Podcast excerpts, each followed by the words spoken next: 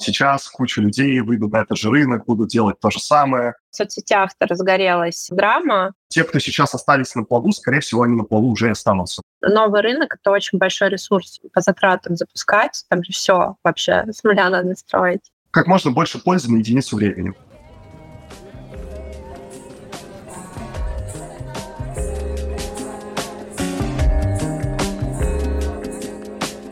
Привет! Это подкаст «Катя собирает Real Founders».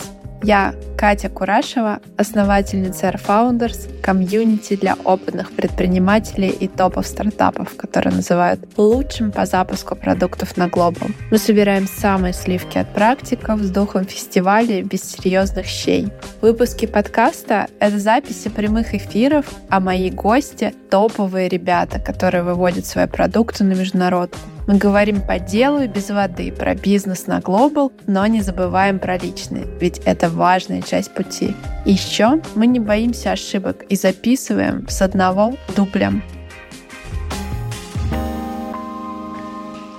Сегодня у меня в гостях долгожданный Саша Соловьев.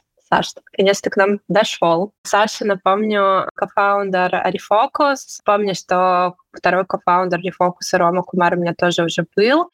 Этот подкаст тоже можно послушать. И экс-кофаундер Q-Marketing. И еще Саша автор одного из крутейших фаундерских телеграм-каналов Kumar and Solo. Саша, привет. Привет, ребята. Привет, Катя. Спасибо, что пригласила. Да, я всегда с удовольствием тебя приглашаю на наши разные ивенты. Давай с тобой для разгона чуть-чуть поговорим, откуда ты к нам подключаешься, например. Слушай, я сегодня подключаюсь из Нью-Йорка. Вау. Ты будешь петь песню «Нью-Йорк, Нью-Йорк» или что-то еще? Пожалуй, пожалуй, нет. У меня еще такое, знаешь, раннее утро, я еще не распелся.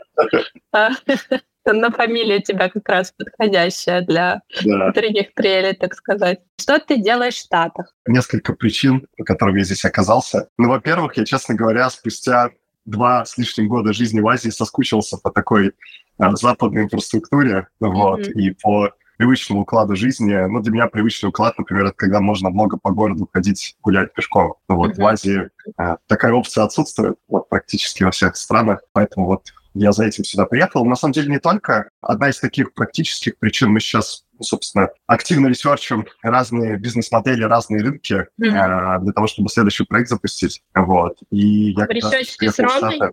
Да, да, да, мы ресерчим с Ромой. Ну, как бы мы, э, как сказать, не весь процесс ресерча, естественно, делаем руками сами. У нас есть ресерчеры, которые нам с этим помогают. Вот, но одна из частей, одна из частей этого ресерча — это, собственно, общение с фаундерами, которые конкретно в этой географии, конкретно в этой mm-hmm. локации что-то делают. Еще когда мы Refocus запускали, это было одно из таких, знаешь, самых классных упражнений, когда ты просто там в LinkedIn пишешь фаундерам крутых компаний технологических, типа, ребята, я вот там такой-то, такой-то чувак, сделал такой-то проект, сейчас думаю запускать э, что-то новое в вашей локации, типа, давайте созвонимся, обменяемся опытом. Вот большинство очень охотно, в общем, на это откликается. Mm-hmm. Вот, ну и, собственно, сейчас здесь я делаю то же самое упражнение, вот, общаюсь с ребятами из там, ближнего круга, из такого среднего круга, из совсем незнакомыми людьми, для того, чтобы понять, что вообще здесь происходит, как здесь делать бизнес, какие здесь, ну, как обычно, за, против, подводные камни, вот это вот все. А ты до этого бывал в Штатах, жил там какое-то время, или это первый опыт? У меня, на самом деле, часть семьи живет здесь, у меня папа сюда уехал.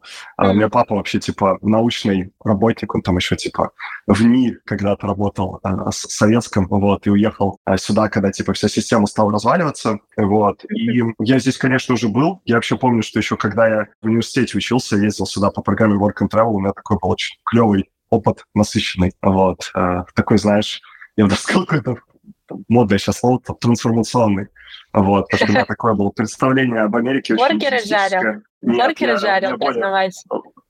У меня все было более такое, знаешь, типа экзотически я спасателем работал. Я Ого. прям реально спасал, короче, да, я прям реально людей спасал. Вот, у меня был такой классный опыт, но было, типа, супер тяжело. Я один из тех людей, кто, знаешь, э, там часто многие говорят, э, фаундеры, что, типа, вот, я там с детства хотел быть предпринимателем. Ну, я, типа, не хотел быть предпринимателем с детства, я еще не знал, кем я хочу стать. Вот, и для меня во многом вот эта поездка, она как раз-таки перевернула вообще сознание происходящего. Я понял, что я там, блин, типа, надо срочно начинать что-то делать, иначе так и придется, не знаю, работать спасателем или жарить бургеры. И это сколько тебе лет было? Слушай, это мне было где-то, наверное, лет 18-19, то есть что-то вот такое.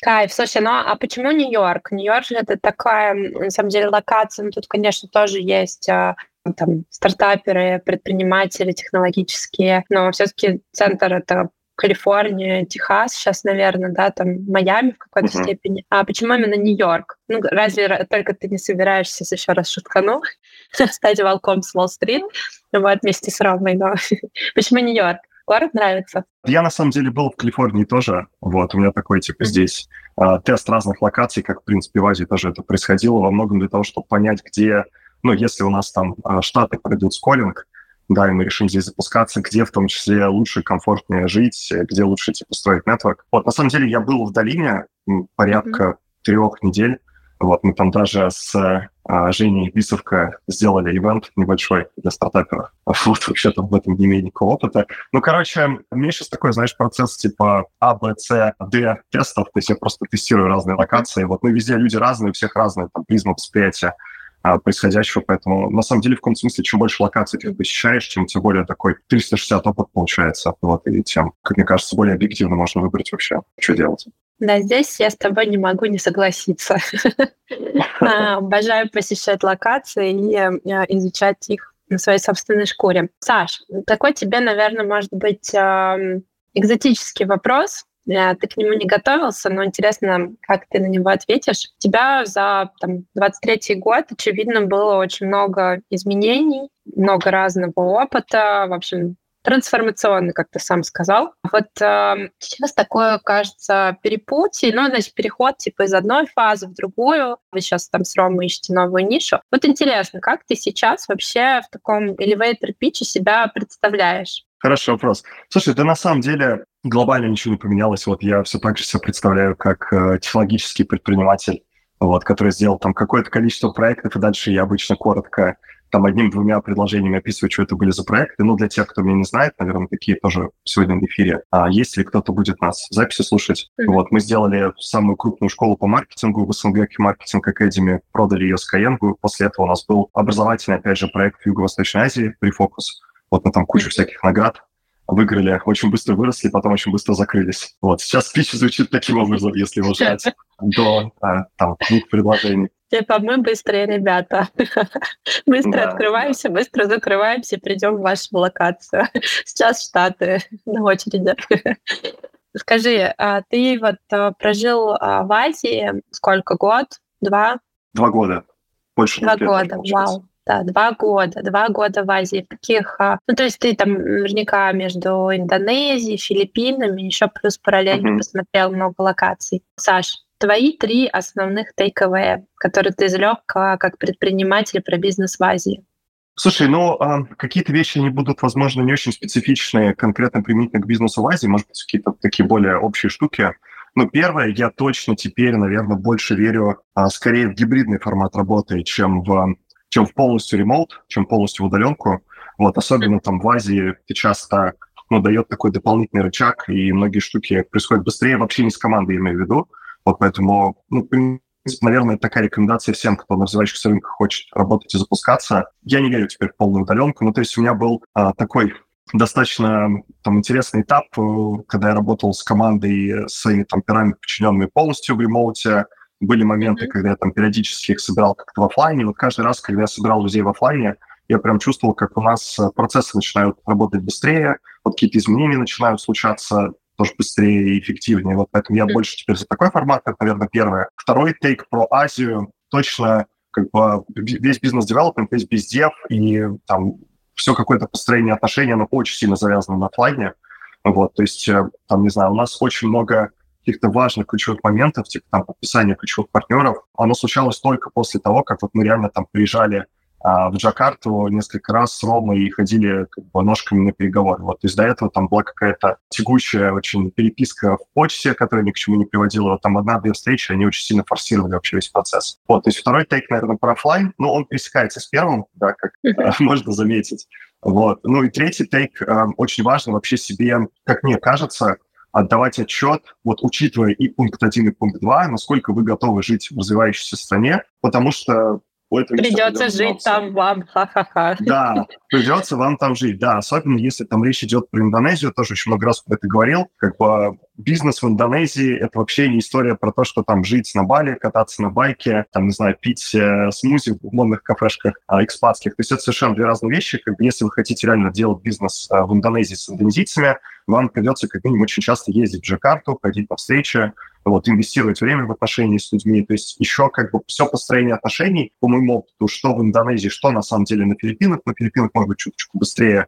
Это даже там не про одну, две, там три какие-то встречи, да, это там может быть, не знаю, 5, 6, 7, 8 встреч, вот, вот там первые две из которых нужно говорить с людьми не о работе, а про жизнь, про какие-то увлечения, не знаю, там, про взгляды там, на, на, на, на то, как должен быть устроен мир. То есть вот этот вот процесс установления контакта первичного, он занимает гораздо больше времени, чем мы привыкли в нашей культуре, да, где там, не знаю, там один раз человек условно выпил пиво, вот, и мы с ним уже какие-то там, какую-то приятельскую стадию пришли. То есть это все занимает дольше времени. А мы для как бы индонезийцев, для филиппинцев э, чужаки, вот, и достаточно много времени и сил нужно инвестировать в то, чтобы коммуникация перешла в такой формат свой свой, а не там какой-то чужой чувак, и с которым там приходится вести переговоры. Вот, то есть такие вот, наверное, три тейка, они все ну, примерно, как мне кажется, про одно, они все очень важные. Вот, то есть я в целом очень сильно верю в то, что фаундер должен находиться в той локации, где у него бизнес. Не верю в remote. А ты ну, мог бы, соответственно, долго прожить а, в Индонезии или Филиппинах? То есть вы тогда сделали выбор да, в пользу этих рынков? Ну, как бы так обстоятельства сложились, что пришлось закрыть проект, но вот э, если бы он не закрылся, ты вообще видишь себя в этом мире или уже нет? Честно, вот как-то прислушиваясь к себе, скорее, наверное, нет. Вот, то есть есть много вещей, которых мне там не хватало достаточно сильно.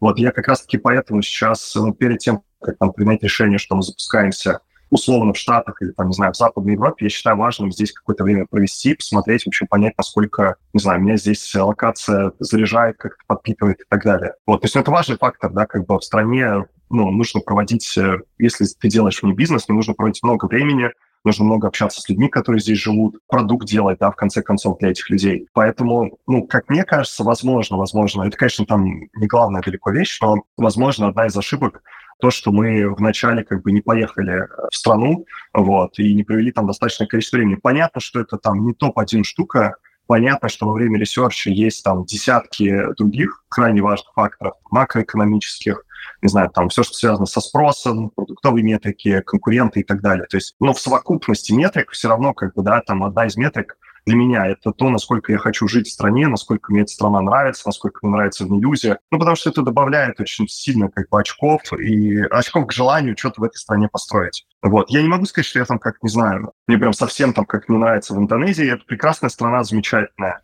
Вот, там очень много плюсов есть. Mm-hmm. Вот, но просто вот там сравнивая свое какое-то внутреннее состояние, когда я сейчас в Штатах нахожусь, когда я находился в Индонезии, ну, как бы Штаты выигрывают довольно сильно. Я с тобой согласна. Все-таки путешествие по миру очень э, четко, ну, то есть я не отрицаю, что на самом деле много прелестей в развивающихся странах, но это, например, вот вы э, в Азии, да, с Ромой были, а я в Латинской Америке путешествовала, и там пять месяцев. И она прекрасна, но когда ты возвращаешься там, в Европу и в Америку на контрасте, ты чувствуешь все-таки разницу, да, менталитет очень сильную, и там безопасность, и условия каких-то да, вот, и понимаешь, что на самом деле это супер важно, ну, лично мне. Я тут не буду за всех mm-hmm. говорить, вкусы разные, но я тоже для себя такой выбор сделала. Скажи, ну, то есть ты на самом деле меня можешь поправить, я просто хочу чуть-чуть про рефокус тоже поспрашивать, порефлексировать, mm-hmm. потому что там у нас буквально там незадолго до закрытия проекта был Рома за месяц-полтора, вот, и мы говорили на одни темы, а сейчас хочется, наверное, такое какое-то резюме подвести. Скажи, можно ли было, на твой взгляд, э, спасти рефокус, и что и когда для этого нужно было сделать, или сделать по-другому? Ну, напомню для ребят, то если вдруг кто-то не знает, да, что рефокус — это такой был большой растущий тех э, стартап в Юго-Восточной Азии, вот, а, такой профессиональный рескил. И у ребят не получилось собрать последний раунд, и поэтому проект пришлось закрыть. Ну, потому что сейчас, в принципе, венчурная зима, и трудно собирать раунды, особенно в тех. Подскажи, можно ли что-то было, ну, как бы изменить, вот, на твой взгляд, или нет? Ну, я думаю, что очень много чего можно было сделать по-другому, это факт. да, то есть всегда как бы там, ну, ветка решений, когда ты оглядываешься назад, она часто даже шире, да, чем тогда в моменте тебе казалось, э, что у тебя там есть варианты ABCD. Вот. А спасло бы это проект или как-то я не знаю, насколько бы это там продлило его жизнь, я честно не знаю, ну, потому что это, опять же, слагательное наклонение. Вот, очень сложно как-то... Ну, то есть из текущей точки всегда кажется, что можно было сделать лучше, но при этом, там, честно могу сказать, что, наверное, когда вот я тогда находился в моменте, мы принимали какие-то решения, ну, то есть я, я принимал лучшее решение из того, что можно было как принять. Вот, что можно было сделать по-другому, какие вообще, наверное, ключевые тейки э, вот я там для себя вынес, а, которые я в том числе с собой принесу в следующие проекты.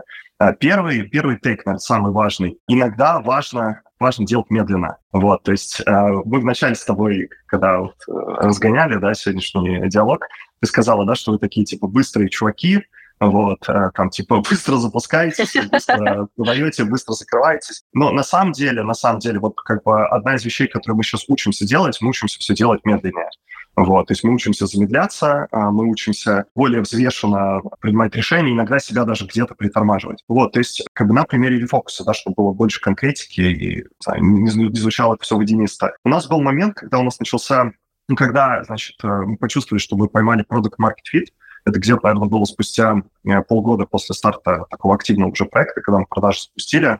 Мы там резко выросли 8 раз по выручке с полтора месяца, там с 50 тысяч до 400. На самом деле в тот момент, вообще в целом, почему мы так быстро двигались? Мы себе, я сейчас тоже рефлексирую, мы придумали а, как бы очень много каких-то, ну, там, несуществующих рисков, что, типа, там сейчас куча людей выйдут на этот же рынок, будут делать то же самое, поэтому нужно супер быстро скейлиться, скорее там как бы а, занимать э, долю рынка как можно быстрее. Ну, то есть у нас было много страхов, что сейчас появятся какие-то конкуренты, что сейчас большие игроки из Индии придут, что, я не знаю, там какие-то сейчас э, русскоязычные фаундеры придут и так далее. На самом деле, вот как сейчас показало время, ну, ничего из этого не произошло. То есть очень часто а, вот эти как бы страхи, это просто следствие каких-то там, не знаю, внутренних а, установок. Правда. Вот, на самом деле, как бы, да, да, объективно как бы этих факторов может не быть. Вот. Ну и важно понимать, что не всегда там стратегия блицкейлинга – это правильная стратегия. Вот, то есть, конечно, там и сейчас мы бы делали по-другому, и там следующий бизнес мы будем делать по-другому. То есть более сейфово, более аккуратно, как можно быстрее стараться выйти там в точку безубыточности, брейк с минимальным количеством вложений. То есть мы конкретно тогда очень сильно топили за рост, вот, нас этот рост драйвил, этот рост драйвил наших инвесторов. На самом деле, как бы эту штуку еще очень легко себе продать. Да, то есть, когда у тебя вот эта вот клюшка формируется, пресловутая, да, на графике по выручке, вот, то есть у тебя там каждый месяц, э, условно говоря, там X2, вот, ты показываешь э, эту клюшку инвесторам или там, не знаю, каким-то фаундерам другим, и регулярно слышишь, типа, вау, чуваки, вы такие классные, офигеть, как же вы вообще это, как, как, как же круто, да, это все выглядит. Ну, то есть легко на эту штуку подсесть, и ну, там одна из вещей, которая у меня случилась, э, тоже такая, типа, честная рефлексия, у меня была вообще зависимость, знаешь, моего настроения от вот этого графика, типа, с ростом выручки, вот вообще от выручки. То есть я каждый день заходил там в дашборды, и если мы там по выручке как-то прирастали, или мы там шли в плане, я такой, блин, фух, класс, день Такой дофаминчик пошел, да? Дофаминчик пошел. Такая, да, ну на самом, на самом деле это ну, одна из форм зависимости, так вот по-хорошему, а, да, то есть когда ты подсаживаешься на эту штуку, вот, она там далеко не всегда на 100% может зависеть от тебя, есть какие-то внешние факторы, ну, там, любая зависимость – это плохо, в том числе зависимость от, от э, такой вот движухи. Вот. А, поэтому, то есть, ну, точно стоило делать медленнее, точно не стоило скейлиться так сразу, как бы, настолько быстро. Вот. Э, точно стоило, я думаю, больше внимания гораздо уделять продукту в самом начале. Вот. Точно стоило, не знаю, больше каких-то рисков, типа, предусмотреть и проработать в самом начале. Но я думаю, что это все производное, как бы, изначально от скорости.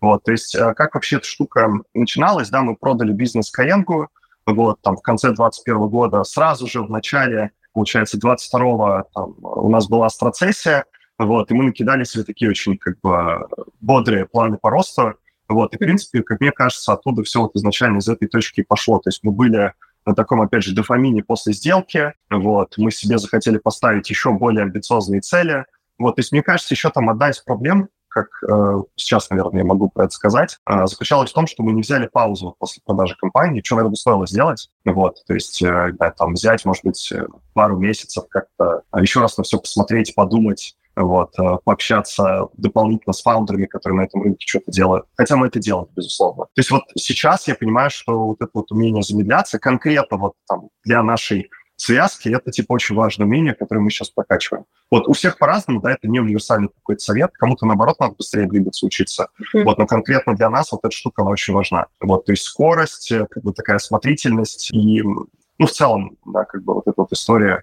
про то, чтобы не бежать как можно быстрее, не подсаживаться на график выручки. Потому что это далеко не самое главное. Слушай, я очень хорошо тебя понимаю, потому что вот эти циферки, метрики реально, мне кажется, для предпринимателей, которые входят в режим роста, становятся некой формой зависимости. То есть ты там смотришь, а, начиная там от а, лайков, просмотров, да, там на в твоих соцсетях, да, ну, то есть тут все как бы начинает работать, и ты реально как бы связываешь корреляцию, там, проводишь успеха с а, вот этими показателями. Вот, ты очень uh-huh. соединяешься с проектом, с бизнесом, бизнесом. И это на самом деле большая проблема, когда ты такое единое целое, слепленное. То есть вроде для бизнеса это иногда хорошо, потому что ты вкладываешь просто до хрена своей энергии и ресурса, а с другой стороны, это имеет очень много негативных издержек, потому что когда идет что-то не так, ты тоже это очень лично на свой счет принимаешь. И там в вашем случае, да, ну как бы абсолютно, я про это писала тоже на Фейсбуке, ну, типа, стартап — это вообще очень рисковая история. вот. И, типа, никто вообще из инвесторов, когда вкладывается, ну, венчера, да, в стартап, а, ну, как бы все понимают а, риски, да, и как бы что там единицы выживут и окупят все издержки. Вот. И поэтому там, типа, фаундеры — это на самом деле стартапы. Это такое ну, месиво, да, такая мясорубка. Вот. Uh-huh. И то, что в вашем случае произошло, ну, такое случается. Что, вы молодцы, классный опыт, а, пошли дальше, да. Но типа в соцсетях-то разгорелась драма, вот, обсуждение, потому что вы там с Ромой оба медийные, там и канал, а, да, в Телеграме тоже а, пороху придал. А вот а, психологически скажи, как, каково вообще было в моменте, когда было очень много обсуждений вас, и я помню, что вы немножечко так, мне кажется, отключились от соцсетей и по минимуму отвечать, вот как лично ты выбирался из этой жопы, потому что ну, могу представить, что очень неприятно было, когда так массово на тебя идет какой-то льется хейт. Слушай, ну, э, мне на самом деле, я сильнее переживал в целом из закрытия компании, чем из-за хейта. Вот, я в какой-то момент э, специально, мне кажется, правильно, я просто там несколько дней не заходил, может быть, даже там недель в соцсети, потому что, во-первых, ну, как бы закрытие компании – это не история про то, что ты там нажал на кнопку, у тебя свет погас, все выключилось, и люди разошлись по домам. То есть, ну, там много достаточно операционки с этим связаны, и эту операционку нужно было а, поддерживать. Во-первых, у нас как бы, ну, там до сих пор учатся а, несколько тысяч студентов, вот, и как бы, ну, то есть это тоже достаточно важная была задача, как сделать так, да, чтобы они там все доучились, э, как бы получили знания и так далее, и дошли до конца. Вот, то есть я довольно много занимался в тот момент операционкой, но, конечно, это было очень тяжело. Ну, то есть это такой, как бы, был очень сложный опыт. Я больше переживал, как я сказал, из-за закрытия, то есть из-за факта того, что вот как бы там а, наше такое детище, которое мы строили последние несколько лет, вот его сейчас приходится останавливать, закрывать. Как я сказал, у меня была очень сильная такая, знаешь, э, связка на подсознательном уровне, наверное, меня самого с бизнесом. Вот, то есть как бы я рефокус воспринимал частью себя, себя частью рефокуса. И вот ты про это сказала, на самом деле очень важен баланс. Да? С одной стороны, как бы такая связка и сцепка это хорошо, потому что это дает как бы очень много мотивации херачить, там, не знаю, по 14 часов в день на какой-то невероятной энергии, там, типа, совершенно другой опыт проживания результатов, как положительных, так и негативных. Но везде, кажется, важен баланс, да, потому что вот ну, такие штуки, которые происходят в плане сложности, они могут тебя очень сильно выбить, если вот эта связка, она слишком сильна. Вот, поэтому мне было супер тяжело. Ну, то есть э, я не знаю, там, э, если сам там никаких диагнозов не ставил, ну, то есть просто мне было очень тяжело, наверное, прежде всего физиологически. У меня было очень много такого накопленного напряжения, потому что последние там два-три месяца у нас были сложности, вот, про которые Рома рассказывал. То есть у нас партнеры по рассрочке, один за другим э, как бы э, отключались там сначала на Филиппинах, потом в Индонезии. У нас сначала грохнулись Филиппины, потом мы там титаническими усилиями во многом команды, прежде всего команды, за там, буквально 5 месяцев Индонезию раскачали тоже 5 раз там со 100 тысяч э, баксов выручки до 500. Ну, то есть это была очень такая большая, тяжелая и сложная работа, вот, которую в том числе я сам очень сильно вложился какими-то своими такими, знаешь, физиологическими в том числе ресурсами. Вот. И у меня просто было очень много напряжения внутри, когда вот как бы там мы поняли, что все, нам сейчас придется закрываться, у меня просто, как, мне кажется, какие-то штуки, которые организм так э, как-то очень умело запрятывал, вот последние там полгода, год, они просто все начали резко вылезать, меня просто стали там как бы разные системы и, и органы поочередно типа сбоить. Вот, ну, то есть у меня просто вылазила куча всяких болячек, вот, там, типа, хронических и не только. И, в принципе, там, первый э, месяц, когда ну, мы еще там, закрывали компанию, я просто, наверное, там огромное количество времени просто тупо тратил на врачей, чтобы там совсем как-то не развалиться. Вот. То есть у меня вот так вот это, типа, проявлялось, у меня какие-то физиологические зажимы накопленные скопленные, они начинали давать о себе знать. Вот, как я это проживал, слушай, ну тут, наверное, знаешь, как бы какого-то секретного соуса нету. Вот я, в принципе, там много лет работаю с психотерапевтом. Вот, как бы психотерапевт мне очень сильно помог. Потом э, я ходил еще к одному психологу, который как раз специализируется на проживании травматичного опыта. Есть такая технология, очень прикольная, она называется EMDR. А, знаю, знаю. Наверное, знаешь, да. То есть это на самом деле технология для как раз-таки посттравматических лечения посттравматических расстройств. Вот когда там, не знаю, э, человек на войне в общем, находится, да, и какая-то там, не знаю, с ним рядом страшная ситуация происходит, вот как бы по этой технологии людей, собственно, как бы вытаскивают из э, травмы. Вот, то есть, э, в принципе, наверное, как сказать, каких-то вот супер там секретных способов прожить это нету. Ну, то есть просто время лечит, во-первых. Вот, во-вторых, потом с течением того, как время идет вперед, ты понимаешь, что на самом деле опыт был очень крутой, очень ценный. И вот такие ситуации, ну, они для меня, по крайней мере, имеют какую-то двойную ценность, потому что меня весь предпринимательский опыт до этого, он был исключительно как бы положительный, да, то есть, ну да, было тяжело, но мы там как бы из агентства хорошо пивотнулись в образовалку в свое время, вот образовалку там успешно продали крупной компании крутой, вот, как бы потом у нас все перло в Азии. Ну, то есть рано или поздно, даже чисто, мне кажется, там, как сказать, э, если вероятности оценивать, ну, когда-то что-то должно было пойти не так. Вот. И я рад, что мне этот опыт случился вот, ну, там, именно сейчас. Те выводы и знания, которые я из него извлек, мне кажется, что они там стоят очень много и очень дорого. Кстати, добавлю тоже свои пять копеек по поводу MDR-терапии. Я последовательница этого подхода уже, не знаю, мне кажется, лет 5-6. И могу сказать, mm-hmm. что меня саму вот из трех-четырех таких очень стрессовых ситуаций буквально за пару сеансов вытаскивала ну, эта методология. Вот, поэтому действительно очень действенная в таких серьезных случаях, когда ты не можешь сам справиться. Вот, вот это правда помогает помогает, при этом это абсолютно доказательная штука, да, то есть это не эзотерика и никакие, ну, как какие-то непроверенные вещи. То есть это применяется действительно в таких серьезных травматических опытах. А что ты думаешь, на самом деле, сейчас спросить по поводу теха теперь. Вот mm-hmm. тех — это вообще шляпа? Скажи честно. Будешь ли ты тех? Конечно, нет. Конечно, не шляпа, в смысле.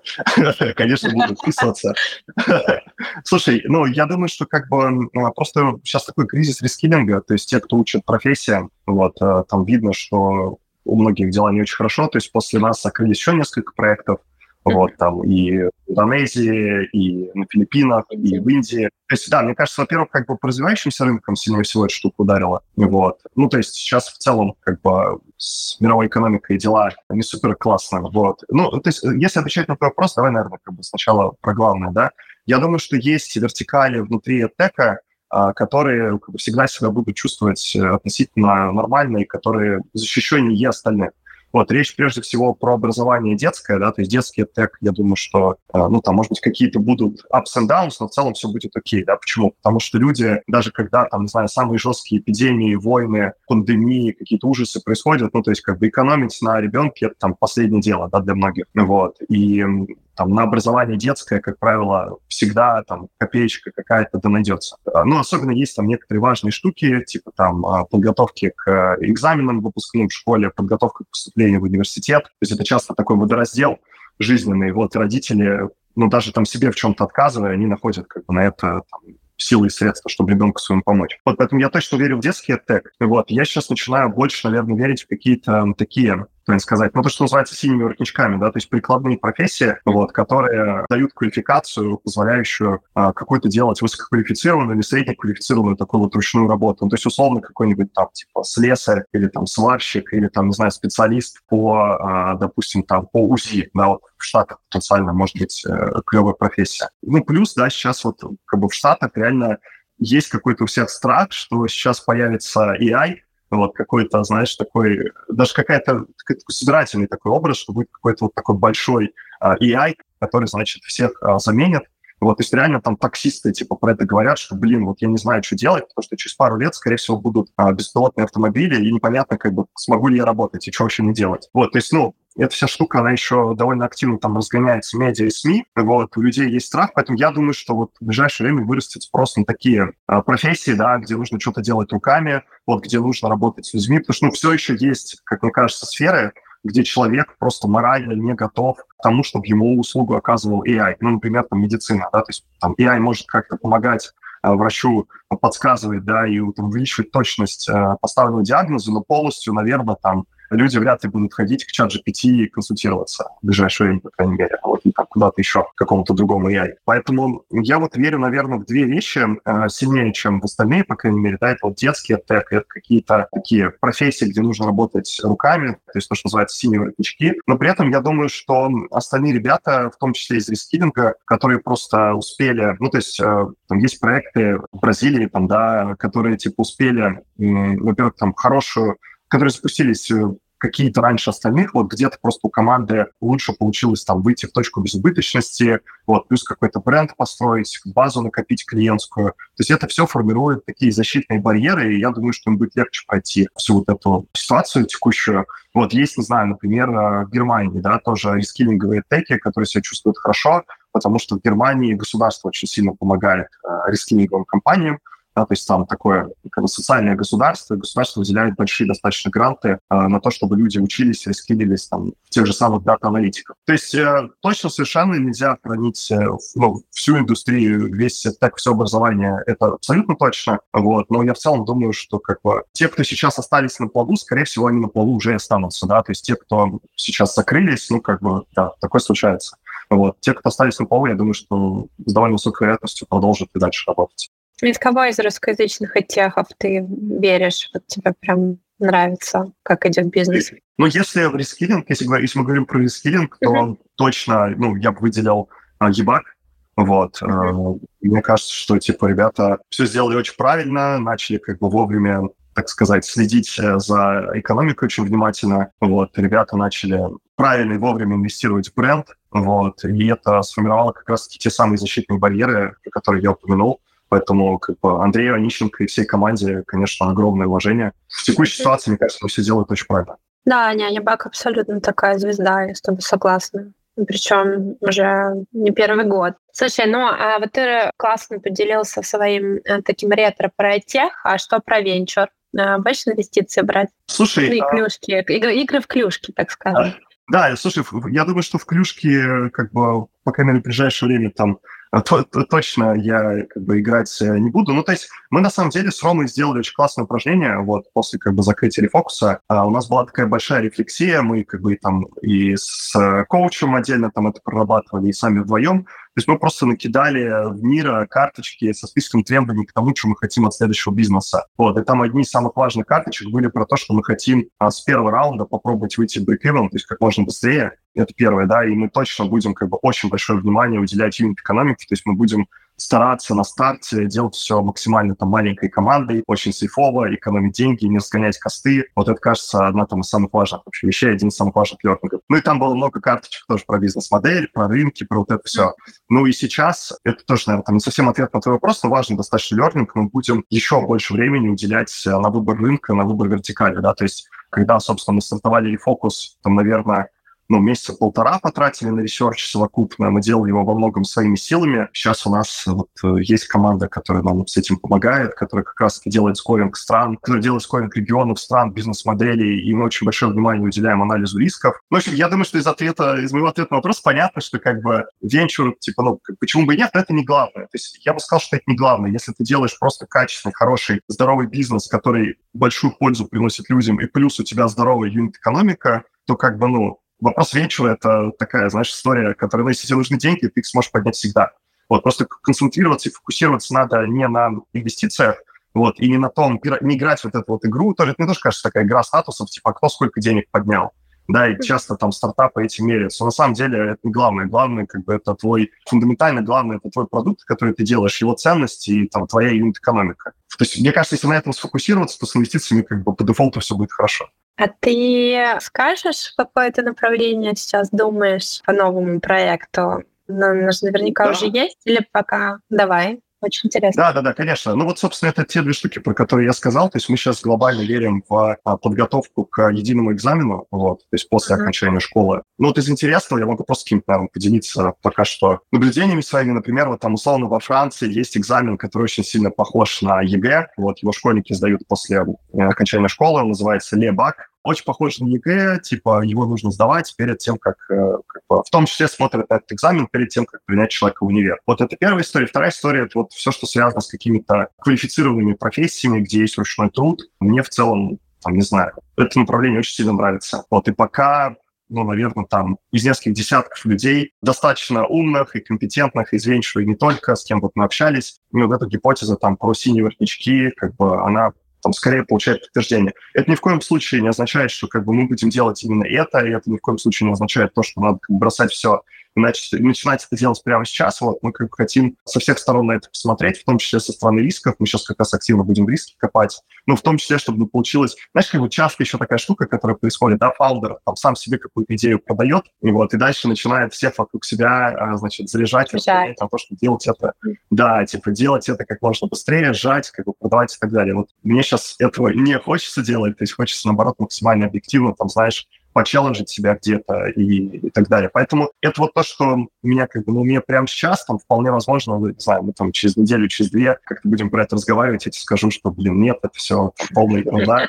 Вот, как бы, риски большие, не надо в это идти. Поэтому вот на текущий момент вот так, да, то есть это экзамены, это типа синие воротнички, а, но кто знает, да, там, сейчас дойдет до анализа рисков, может, мы как бы то и другое озреем. Кто знает, до каких воротничков дойдет дело. Да, Стартаперы, да. они такие переменчивые. Слушай, вы с Ромой запустили весной прошлого года, кажется, телеграм-канал Кумар Соло, да? И за это время очень круто доросли до 15 тысяч вовлеченных подписчиков, качественной аудитории, mm-hmm. что важно. Я помню, спрашивала еще у Ромы, что дало такой рост, и, насколько я помню, ну, это, собственно говоря, папки, которые тогда появились, они дали первых таких подписчиков. И потом э, была закупка трафика, по-моему, достаточно дешевого. Сейчас это канал, э, часть воронки продаж для ваших курсов по маркетингу который вы сейчас делаете, да? Mm-hmm. Вот скажи, а вообще, когда вы запускали а, канал, это был заранее спланированный ход? А вообще, какая была мотивация запустить канал? Слушай, да, конечно, нет.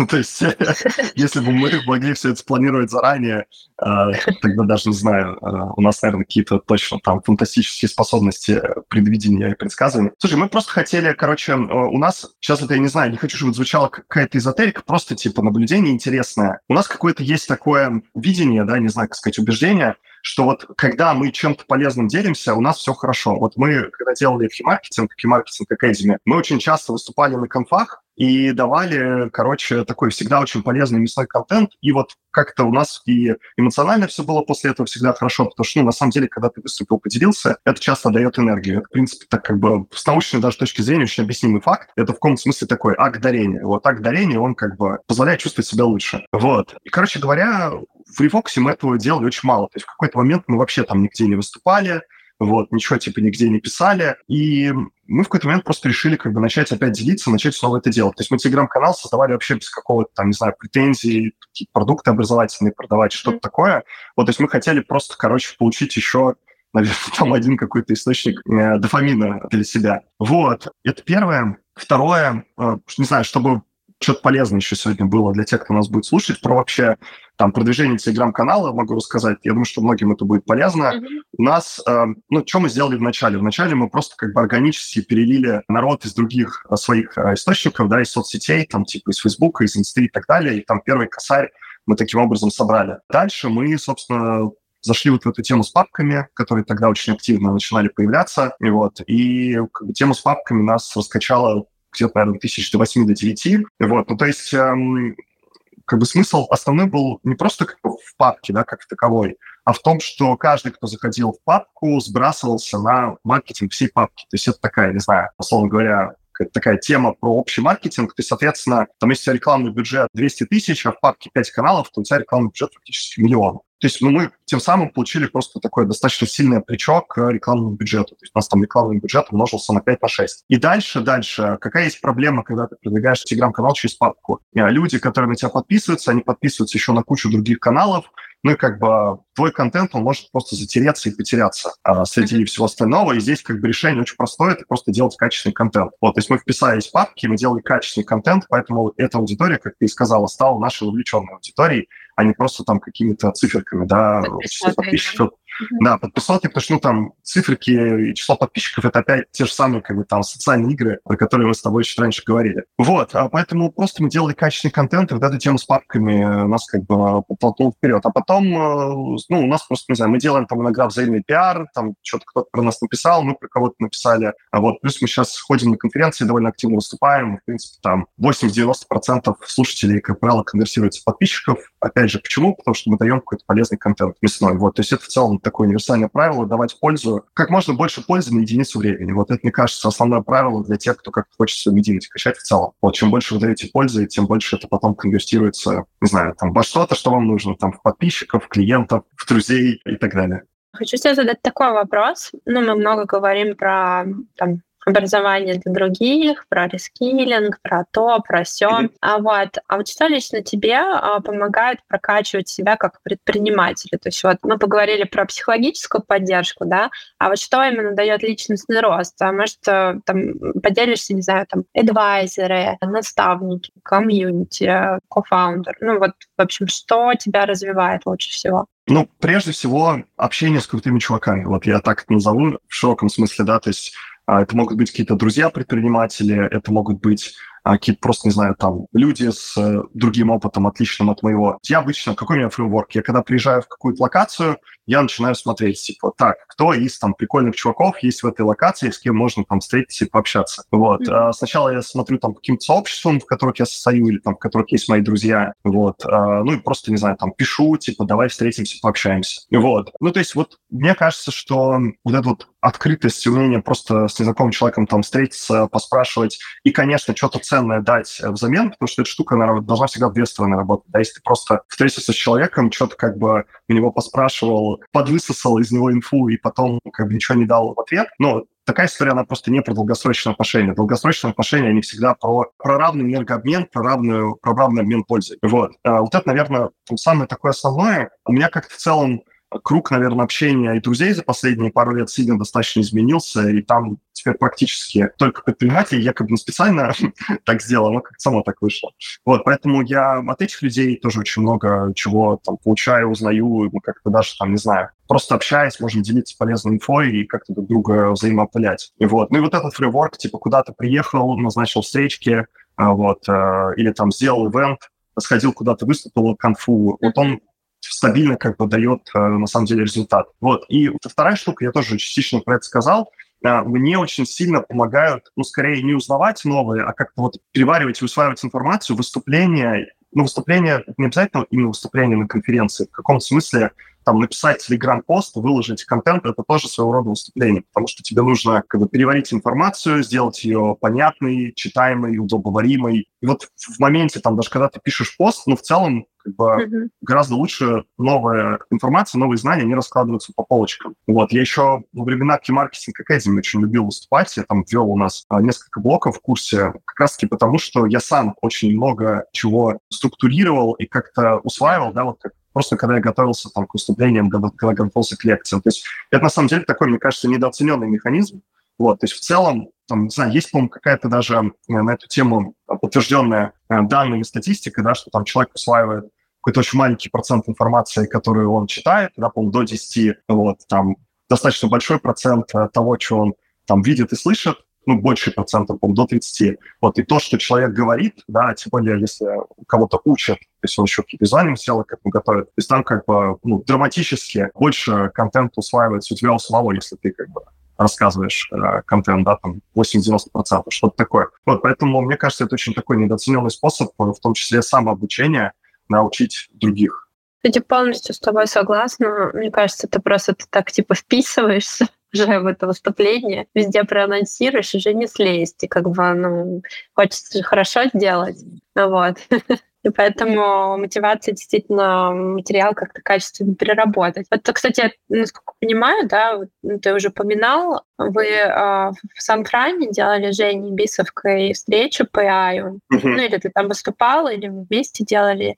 Я в сторис э, тоже uh-huh, uh-huh. Видела. Это выкладывали. Вот тема AI. Да? Сейчас очень много стартапов появляется на базе технологий, и часто как грибы такие после дождя, то есть вот до этого крипта mm-hmm. была, а сейчас AI. Вот, понятное дело, что а, неизвестно, как какова судьба развития да, всей этой истории, потому что ну, как бы крипта-то сдулась достаточно хорошо. Но скажи, что ты думаешь вообще про эту нишу? Вот. Плюс ты был в долине, там сейчас очень много AI стартапов. Какое у тебя вообще впечатление? Насколько ты в это веришь? Слушай, ну AI стартапов действительно какое-то просто фантастическое количество. То есть мы делали вот этот там мини-ивент, и 100% участников сказали, что они знают десятки людей, которые делают AI, AI-агентов, какие-то сервисы и так далее. Слушай, я думаю, что судьба этой штуки будет такая же, как на самом деле и у крипты.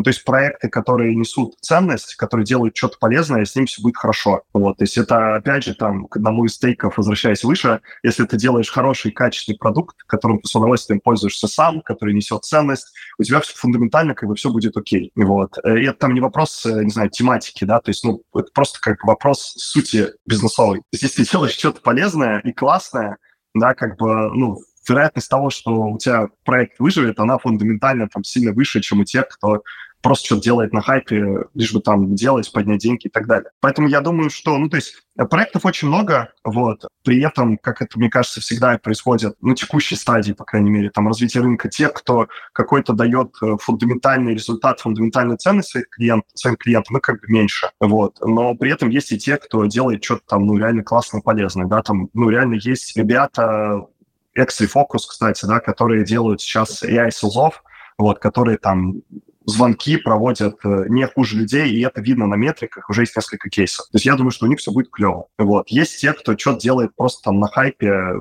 непонятно зачем, непонятно, какую проблему решает. То есть вот, ну, у тех, кто непонятно, какую проблему решает, кто делает некачественный продукт, у них с высокой вероятностью не все будет окей. Вот, то есть, ну, это, мне кажется, не важно, да, типа, что это за ниша. Просто когда тема становится, ты говоришь, хайповой, да, ну, просто, типа, больше людей пилят что-то в одном направлении. Вот. Э, ну и, конечно, здесь еще есть большой фактор того, что есть просто там а, большие игроки, да, типа там а, того же Microsoft, вот, или там Google, а, которые, ну, типа, кто-то открыто, кто-то, типа, не очень открыто копают часто в те же самые стороны, вот, и, условно говоря, там, не знаю, выходит новый апдейт э, чатика GPT, на несколько проектов, ну, большое количество проектов после там каждого апдейта, они либо как-то вынуждены пилотиться, либо закрываются. То есть вот, ну, на мой взгляд, как бы фундаментальное правило, что если ты делаешь просто классный продукт, который какую-то проблему для пользователя решает, да, неважно, эта тема типа хайповая или не хайповая, ну, гораздо больше вероятность того, что у тебя все будет хорошо, даже если тема эта сама э, как-то будет себя чувствовать не очень. Вот, если у тебя есть лояльная пользовательская база, если у тебя есть, а, там, не знаю, хорошая юнит-экономика, ну, в целом там какая тебе разница, что происходит ну, там, с индустрией, если это не совсем что-то там драматическое, какая-то катастрофа, да, поэтому мне кажется, что вот просто следование этому правилу, хороший продукт, который ты любишь сам и который влюбляет в себя других, а плюс, типа, здоровая как бы экономика, ну, это то, что позволяет любые а, пережить там взлеты, хайп, не знаю, потом, типа, падение интереса к теме, вот, а, что бы ты ни делал, да, то есть ну, есть куча ребят, которые в крипте делают реально крутые, полезные сервисы. Вот, ну и как бы и нормально себя чувствуют. Ну да, типа там, может быть, не так легко деньги привлекать, как раньше, когда тема на хайпе. Но все равно, понимаешь, как бы умные инвесторы хорошие, им как бы, ну, не так важен хайп, как важны фундаментальные факторы и цифры. Вот, и ты как бы умного инвестора, ну, типа, хайпом ты ему не продашь. Он все равно будет на метрики смотреть, он все равно будет делать due deal. Вот, поэтому мне кажется, что пытаться просто что-то делать на хайпе, чтобы делать что-то хайповое, это не самая правильная стратегия. Гораздо более правильная стратегия делать фундаментально полезное решение для юзера. У меня есть такой коварный вопрос один. Она mm-hmm. обычно ставит в тупик. Скажи, что я тебя не спросила, а тебе бы хотелось на это ответить? Ты сам себе можешь задать Ох. вопрос. Я знаю. Читерский, читерский вопрос. Слушай, а, даже не знаю. Ну, да, я, наверное, как бы, я через свой же фреймворк пойду. Вот что бы я такого полезного, наверное, рассказал, да, что типа окупило бы время всех, кто сегодня пришел нас послушать или кто будет слушать записи. Давай подумаю сейчас, э, назову какой-нибудь вот супер полезный лернинг, который я узнал за последние пару месяцев. Да, есть, пожалуй, одна штука. Ну вот дайте расскажу полезный контент, вот, который может там окупить этот час, который мы с вами вместе провели. Это штука про SMM. Вот, мы ее сейчас начинаем активно достаточно использовать и там в своих проектах. Мы сейчас несколько проектов сейчас консультируем. Как сейчас получить много подписчиков, в разных соцсетях, как этих подписчиков потом конвертировать деньги. Вот, есть такой э, довольно простой фреймворк. Он состоит из двух вещей. Первый — это тренд-вотчинг, то есть наблюдение за трендами. И второй, как бы, фреймворк, вторая часть этого фреймворка — это параметризация. Сейчас я попробую эти сложные слова объяснить просто. Значит, сейчас суперактивно залетают, как вы все знаете, форматы вертикальных видео, типа там шарцы, рилзы и так далее. Как конвертировать эту штуку себе в подписчиков. Вот, первая, значит, часть — это тренд-вотчинг, то есть вы берете просто находите компании или находите, там, не знаю, блогеров, которые по той же аудитории, которую вы хотите к себе привлечь, делают вот этот вот контент, да, как бы собираете список из десятков видео, которые залетели за последнее время. Это вот, собственно, называется тренд-вотчинг. То есть вы смотрите, какие форматы заходят, какие заголовки заходят, а какая музыка, какой тайминг и так далее. Вот. И дальше эту штуку можно, в принципе, ну, там, полностью копировать к себе. Вот. А параметризация — это как раз-таки история, когда вы вот эти залетевшие видео декомпозируете на составные части. Мы сегодня не успели про маркетинг поговорить, да, но вот один из секретов успешного маркетинга в фокусе, у нас был очень успешный маркетинг, мы там 4x а окупали все воронки, 10x а, некоторые окупались. Да, вот как бы одним из секретов было то, что у нас все максимально было декомпозировано и разложено на данные. То есть у нас не было, например, такого понятия, как креатив, да, или там баннер рекламный. У нас рекламный баннер — это был набор разных компонентов, там типа цвет, фон, текст, э, размер шрифта, кто нарисован на изображении и так далее. И тоже ту же самую штуку мы сейчас делаем, когда вот мы типа пилим контент, да, то есть мы типа э, смотрим на самые-самые топовые рилзы, которые залетают по просмотрам, вот, собираем большое количество, большой массив данных, декомпозируем эти рилзы на составные части, вот, и типа из комбинаций наиболее эффективно отрабатывающих штук делаем как бы такой, условно, мега, мега рилс или мега рилзы, да, которые в себя выбирают все лучшее. Вот, эта штука точно работает. То есть вот мы сейчас э, там для одного из проектов, который мы консультируем, раскатали эту штуку, у них там через неделю уже рилзы стали залетать там типа на миллион на полтора а, просмотров.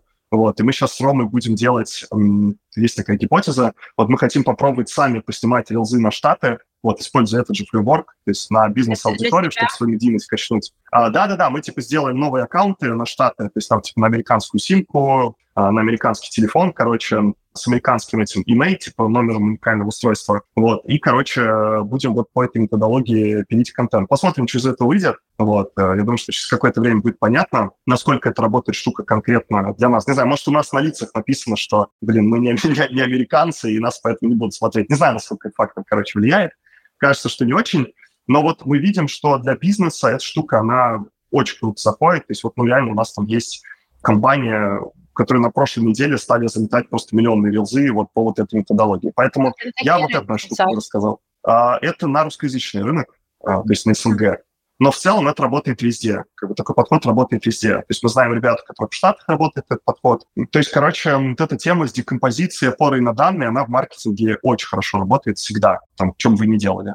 Вот поэтому я вот эту штуку рассказал, потому что, как я тебе говорил вначале, у меня такой, знаешь, типа фреймворк а, максимально давать пользу. Вот, вот эта штука, она ну, 100% будет, как мне кажется, одним из таких трендов в 2024 э, году.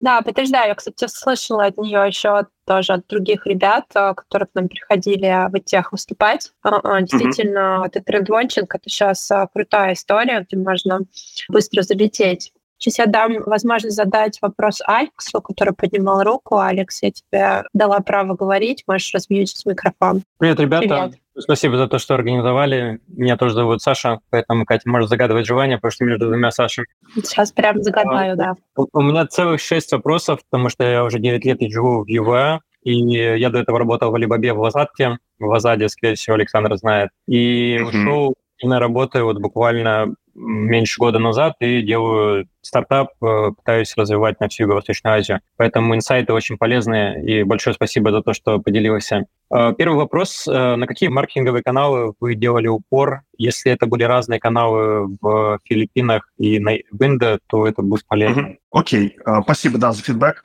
Мы делали упор на Facebook и на Google, вот, и, в принципе, это универсальное правило, как бы, для стран, где не заблокированы Facebook и Google, то есть всегда надо начинать с Facebook и с Google.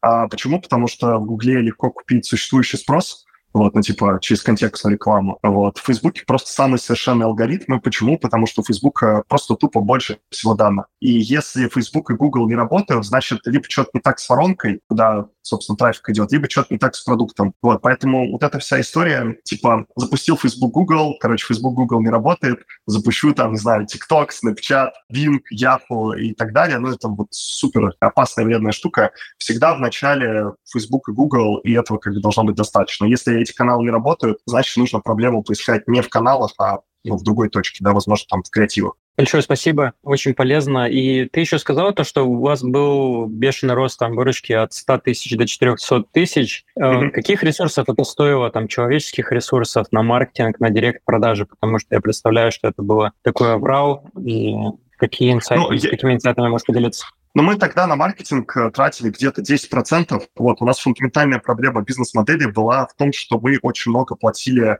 провайдеру рассрочки. То есть у нас был большой чек, порядка, ну, там, вначале тысячи баксов, потом полутора тысяч баксов, да, то есть у нас в целом как бы модель работает только при большом чеке, потому что, э, чтобы научить филиппинца или индонезийца IT-профессии, нужно, ну, просто много денег потратить на продукт, да, там, типа, на хороших э, спикеров, на хороших менторов, на тех, кто проверяет домашки, на платформы и так далее.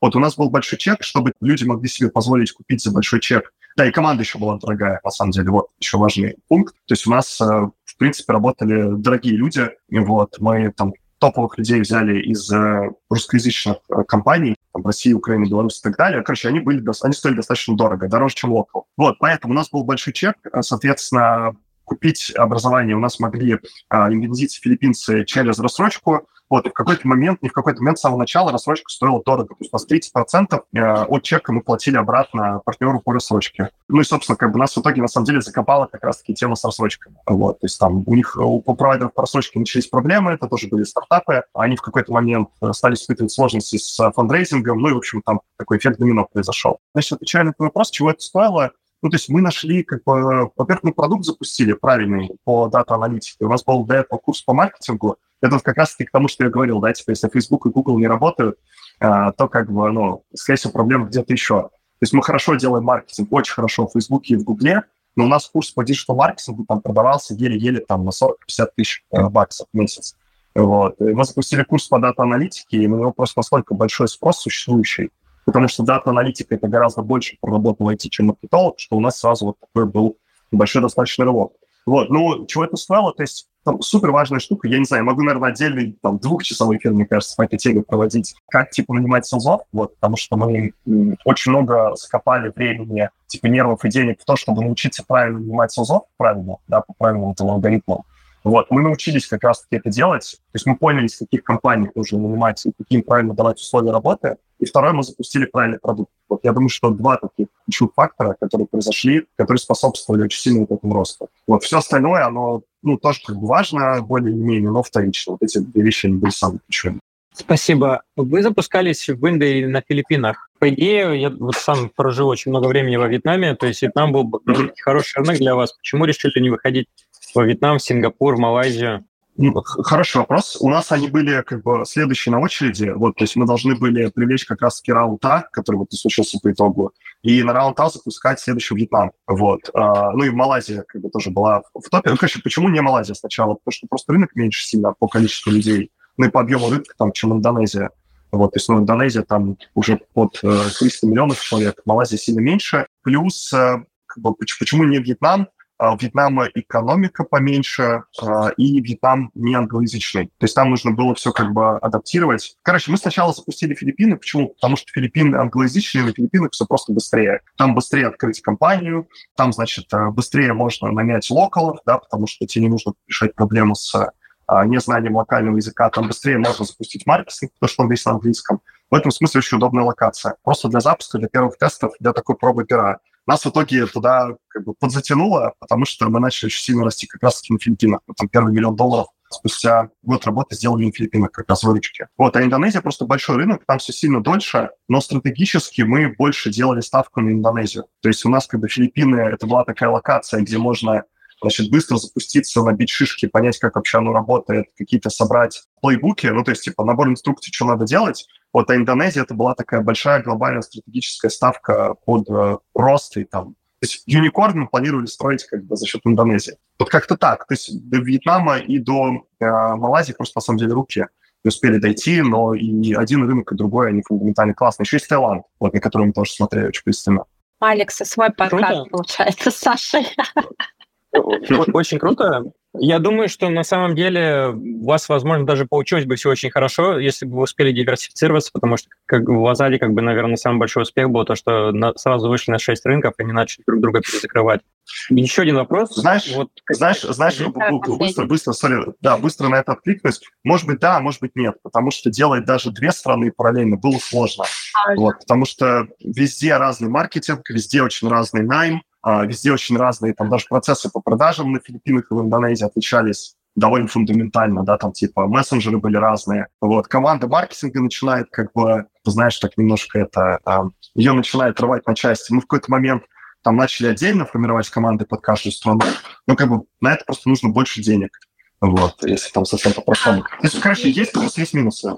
И, и я тоже тут добавлю, что вот э, у нас веб-фаундер Денис Сметнев, а это э, кофаундер Skyeng, и его основной ретро, ну то есть Skyeng же э, запускался параллельно сразу на много стран, когда до пандемии выходил на международку. И его основной take-away, что он в следующий раз бы не стал бы заниматься таким большим количеством стран, а сосредоточился бы на одном рынке после теста, чтобы его нормально запустить. Это, типа, был его основной вывод, почему, ну, как бы у них международка не вышла. Вот, поэтому, ну, действительно, просто новый рынок — это очень большой ресурс по затратам запускать. Там же все вообще с нуля надо строить. То есть сложно, большие деньги иметь, фокус. Алик, давай последний вопрос. Вижу, что у тебя их много, вот, и мы будем завершаться, потому что мы чуть-чуть вышли за время. Окей. Okay. Какие два последних фейла, по твоему мнению, привели к тому, что вы решили закрыться? То есть я думаю, что там не только было, там ты перечислил много вещей, но какие два фундаментальных но я все еще думаю, первое, что просто надо было расти аккуратнее, да, типа медленнее. Ну, то есть это на самом деле основной тейк, да, там просто внутри можно сделать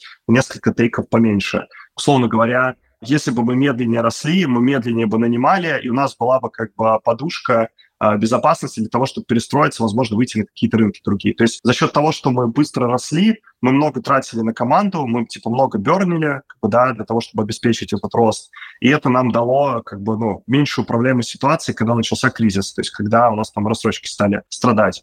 Вот, поэтому я бы, наверное, то есть если как бы это на уровне аналогии объяснять, да, это как вот типа ты едешь на машине там по трассе, у тебя там дождь, не знаю, идет, там снег, и ты разогнался до 200 км в час. Ну, то есть, естественно, у тебя как бы управляемость, она снижается очень сильно. Если там какой-то резкий поворот, то ну, вероятность есть, что ты врежешься там в заграждение. Вот, это примерно то же самое. То есть, если ты едешь как бы медленнее, медленнее растешь, аккуратнее, у тебя на самом деле, ча... ну, это, это не универсальное правило, да, надо понимать, но управляемость часто, она просто как бы увеличивается, возможность маневра, она увеличивается. Поэтому я все-таки думаю, что там более медленный рост, вот, он как бы принципе, там с собой много других э, полезных штук бы принес в нашем случае. Вот, типа там, я не знаю, мы бы, может быть, успели какие-то в маркетинге сделать еще штуки, и у нас бы там еще ниже была бы стоимость привлечения, или мы бы там лучше обучили селзов, вот, и как бы за счет этого они бы лучше там продавали с более высокой конверсией, вот. Спасибо тебе большое. Мне кажется, такой свежий очень подкаст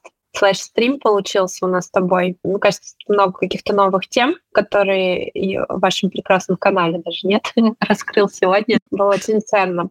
Вот. Ну, и, и, и, и вообще спасибо, да, что всегда тоже откликаешься на предложение Airfounders поделиться опытом.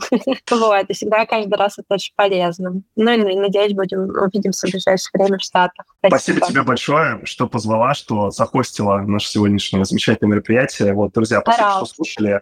И спасибо за вопросы. Вот, очень круто, кстати, что ты всегда готовишься к каждому Да, да собираю, собираю досье, ну, плюс я всех да. знаю, это тоже облегчает мне как интерьеру задачи. Круто, круто, круто. Спасибо всем, было здорово. Спасибо, ребята, всем хорошего прослушивания, кто у нас будет слушать записи. Пока-пока. Пока-пока.